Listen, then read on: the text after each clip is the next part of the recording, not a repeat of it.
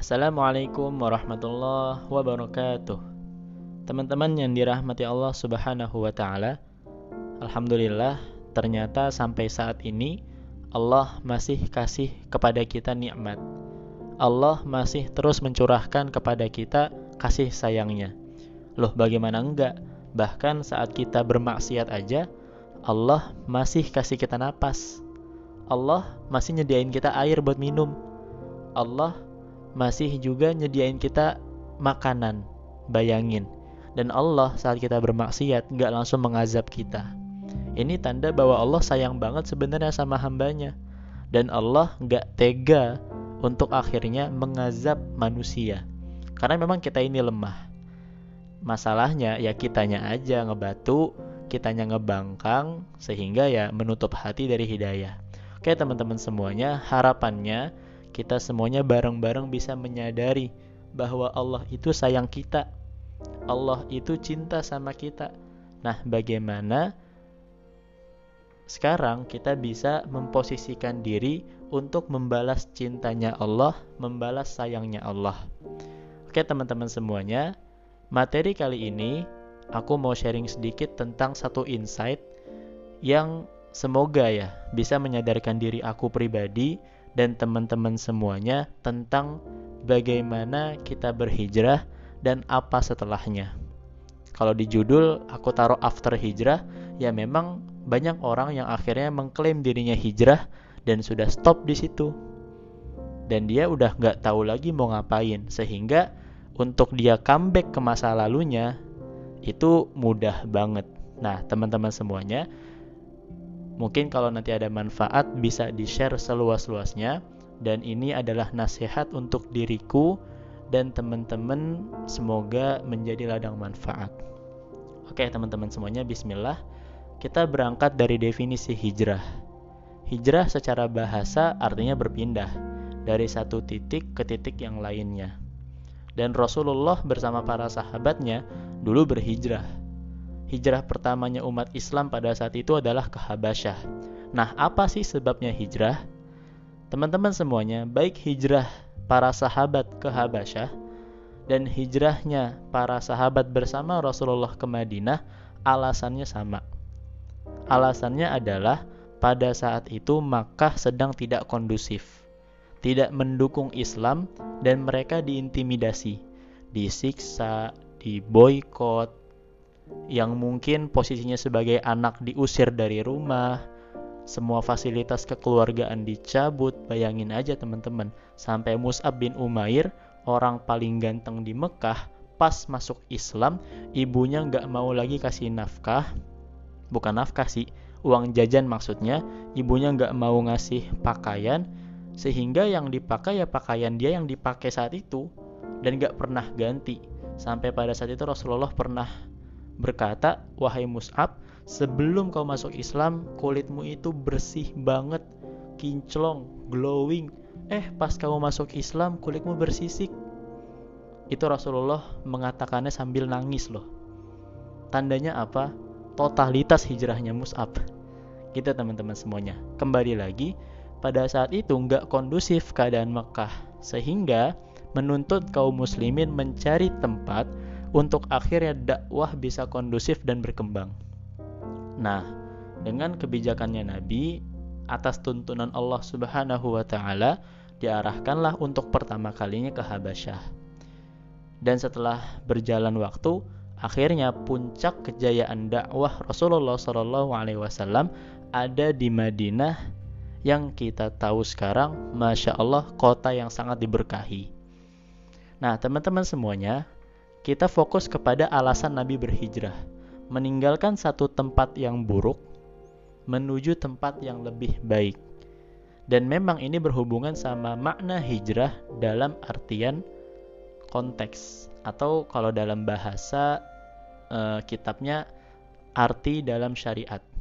Hijrah adalah berpindah dari keadaan diri kita yang mungkin gak tahu apa-apa atau mungkin membangkang atau setidaknya buruk lah menuju kepada keadaan diri yang lebih baik. Contoh, dulu kita males sholat. Saat hijrah, harusnya kita lebih rajin sholat. Sebelum hijrah, kita nggak mau baca Quran. Setelah hijrah, kita rajin baca Quran. Sebelum hijrah, kita pacaran. Setelah hijrah, kita sudah tahu mana hubungan yang baik, mana hubungan yang Allah tidak suka. Sehingga pada intinya, hijrah adalah meninggalkan segala sesuatu yang Allah benci dan mendekatkan diri kepada sesuatu yang Allah ridho, yang Allah suka. Itu hijrah. Nah, teman-teman semuanya, setelah kita mengetahui definisi hijrah, tadi ya, meninggalkan semua yang Allah benci dan menuju dan mendekatkan diri kepada apa yang Allah suka, apa yang Allah ridho. Nah, kita perlu tahu ternyata hijrah punya tahapan masing-masing dan gak sembarangan tahapannya kita lalui. Kita perlu tahu urutannya. Nah, teman-teman semuanya mungkin pernah melihat ada orang yang baru nonton kajian di YouTube, lalu pada akhirnya pede banget nyalahin orang yang mungkin orang itu udah lebih lama belajar Islam. Pernah ya? Misalkan aneh nonton YouTube, misalkan ya episodenya ustadz tertentu, katakanlah seperti itu. Lalu aneh ngeliat ada orang yang gak sesuai dari apa yang aneh tonton di YouTube siaran ustadz tertentu itu, maka aneh langsung menyalahkan dia. Nah ini konteksnya gak bener. Bener sih aneh belajar ilmunya, tapi menyikapi diri aneh yang baru hijrah, aneh salah total. Dan ini sering terjadi. Kenapa? Karena kita hijrah tapi nggak tahu tahapan-tahapan yang akhirnya bisa menjadikan kita muslim yang lebih baik. Teman-teman semuanya, agenda besar hijrah adalah berpindah dari yang Allah nggak suka ke Allah yang ke yang Allah suka. Dari kegelapan menuju cahaya minal zulumati ilan nur. Nah, dari kegelapan menuju cahaya ada tahapan-tahapannya. Dan agar bisa memudahkan kita memahami, Ana ingin ngambil pendekatan teori yang berhubungan sama psikologis. Teman-teman semuanya, di dalam teori ilmu psikolog, nanti kalau misalkan ada yang ahli dan Ana salah, tolong koreksi ya. Yang Ana tahu, ada empat tingkatan. Yang pertama, kognitif. Yang kedua, afektif. Yang kedua, eh, yang ketiga, motorik. Yang keempat, behavior Nah, teman-teman semuanya, kita dalam berhijrah harus berurutan. Yang pertama kognitif. Apa maksudnya kognitif? Dari yang kita tidak tahu menjadi kita yang tahu. Misalkan, kita dulu nggak tahu bahwa menutup aurat adalah wajib. Nah, saat kita sudah hijrah, maka pantasnya kita sudah tahu hukum menutup aurat adalah wajib. Dulu kita nggak tahu, sekarang tahu. Itu kognitif. Contoh lain, kita belum tahu fadilah-fadilah sedekah. Setelah hijrah, harusnya kita sudah tahu keutamaan atau fadilah sedekah dan seterusnya. Mau itu sholat tahajud, baca Quran, sholat tepat waktu, puasa Ramadan, puasa sunnah. Intinya kita sudah tahu mana yang Allah benci, mana yang Allah suka. Itu level kognitif dan itu level pertamanya. Dan itu gak akan pernah selesai.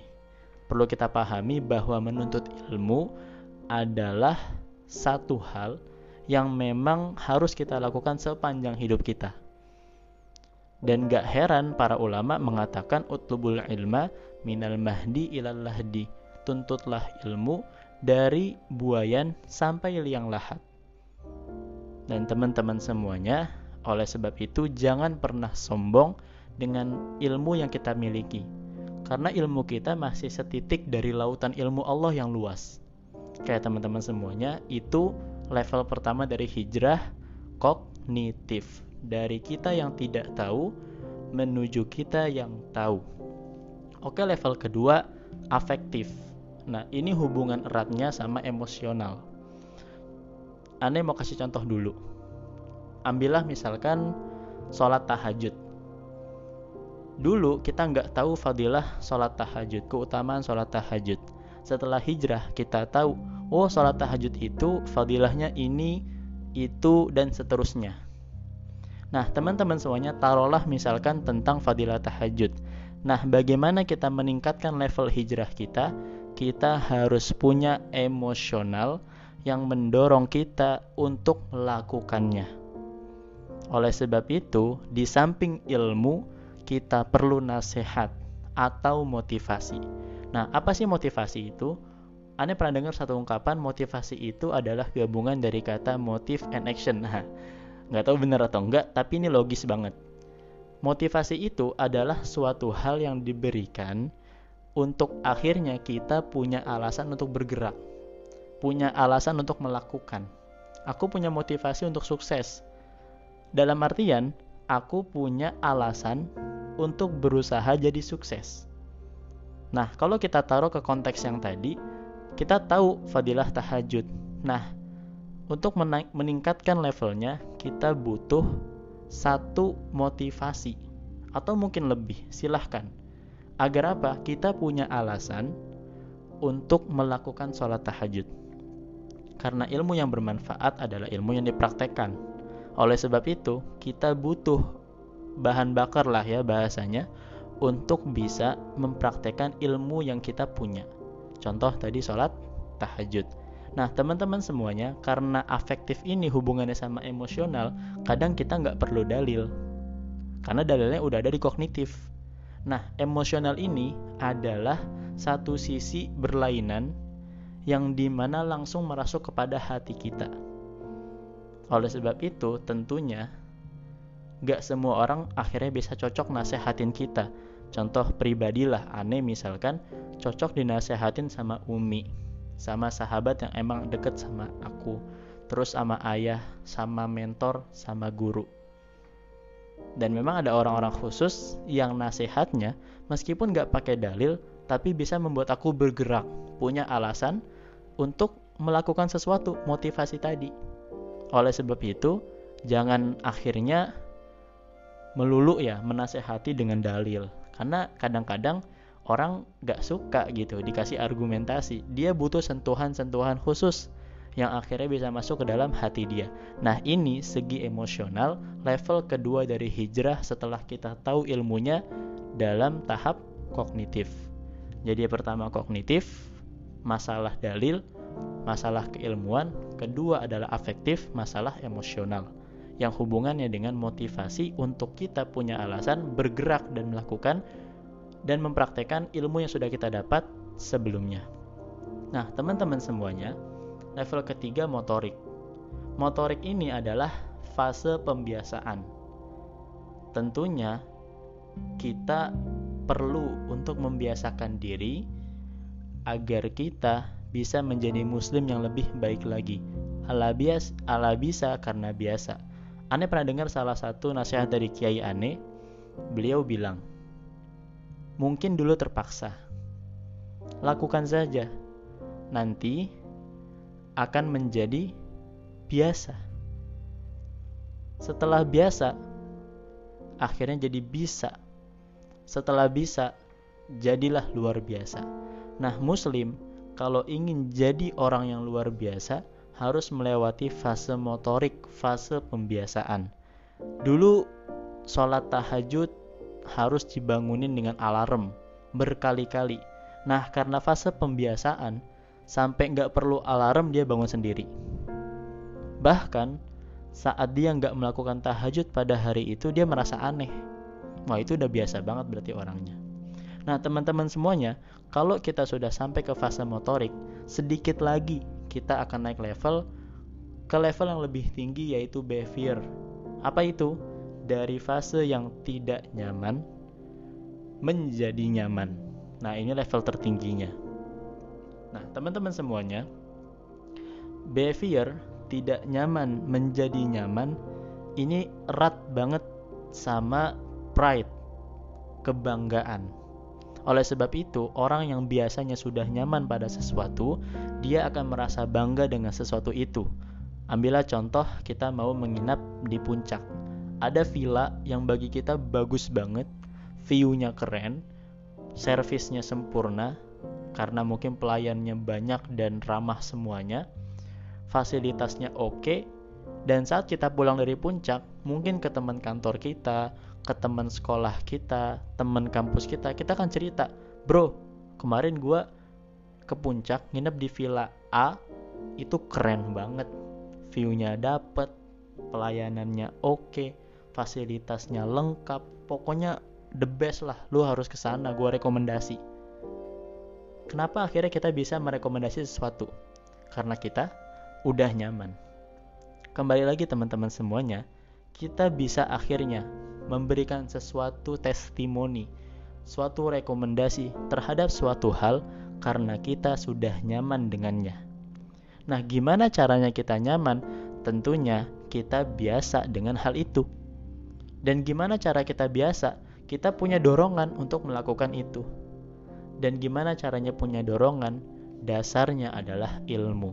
Oleh sebab itu, hijrah punya kurikulum seperti tadi.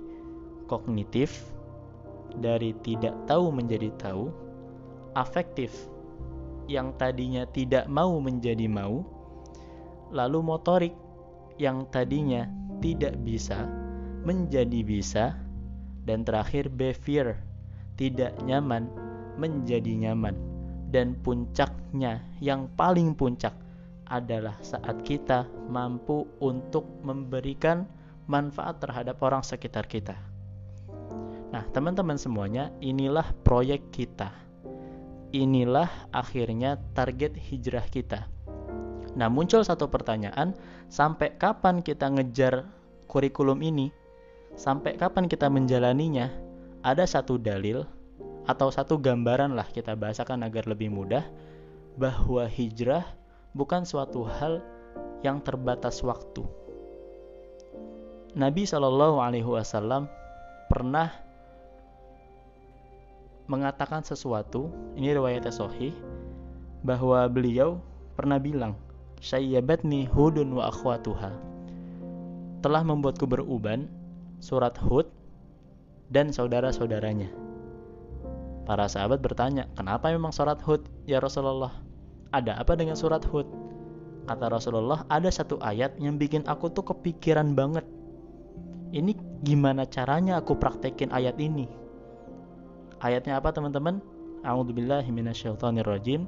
Fastaqim kama umirta wa man taba ma'aka wala tatghaw. Kurang lebih terjemahannya maka istiqomahlah kau wahai Muhammad bersama orang-orang yang telah mengikuti kamu.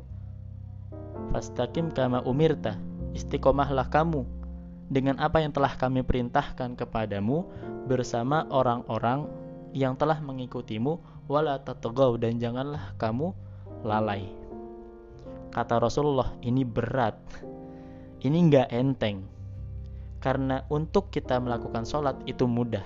Tapi istiqomah untuk melakukan sholat sampai mati itu susah. Untuk kita bisa puasa, gampang tapi istiqomah menjalankan puasa dengan sebenar-benarnya sampai mati itu susah. Sedekah pertama kali mungkin mudah, bahkan kita merasa bangga. Tapi untuk istiqomah mengeluarkan mungkin ya 2000 setiap hari, 5000 ya sesuai dengan kemampuan kita. Itu susah kalau kita lakukan dengan benar sampai kita mati. Kenapa teman-teman? Karena istiqomah adalah proyek besar kita sampai ajal menjemput kita. Oleh sebab itu, hijrah nggak pernah ada ujungnya. Hijrah nggak ada batasnya. Dan manusia akan ada pada fase memperbaiki diri selama-lamanya selama masa hidupnya. Oleh sebab itu, nggak pernah akhirnya ngedengar para ulama mengatakan dirinya soleh.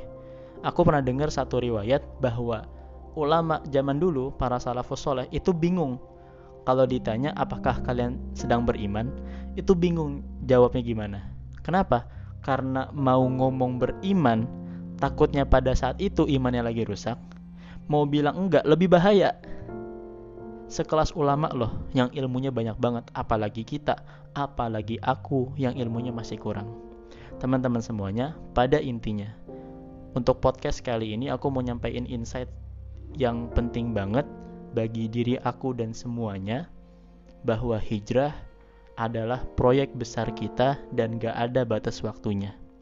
Hijrah adalah satu pekerjaan yang wajib kita tempuh sebagai seorang muslim untuk memperbaiki diri selama masa hidup kita. Sampai kapan? Ya sampai ajal menjemput. Oleh sebab itu, kita akan berusaha untuk membiasakan diri pada hal yang baik karena orang-orang akan mati di atas kebiasaannya. Itu sabda Nabi. Kalau kita terbiasa beribadah, kemungkinan besar kita mati dalam keadaan ibadah. Sebaliknya, kita terbiasa maksiat, maka kemungkinan besar kita mati dalam keadaan maksiat wal billah. Teman-teman semuanya, cukup sampai sini yang perlu aku sampaikan. Semoga nasihat ini bisa menjadi remind bagi diri aku dan buat teman-teman semuanya dan semoga bisa menjadi ladang manfaat untuk kita menambah ilmu dan memperbaiki diri sampai menjadi muslim yang terbaik di mata Allah dan juga Rasulullah agar kita bisa reuni lagi di surga. Amin ya rabbal alamin. Barakallahu fikum. Wassalamualaikum warahmatullahi wabarakatuh.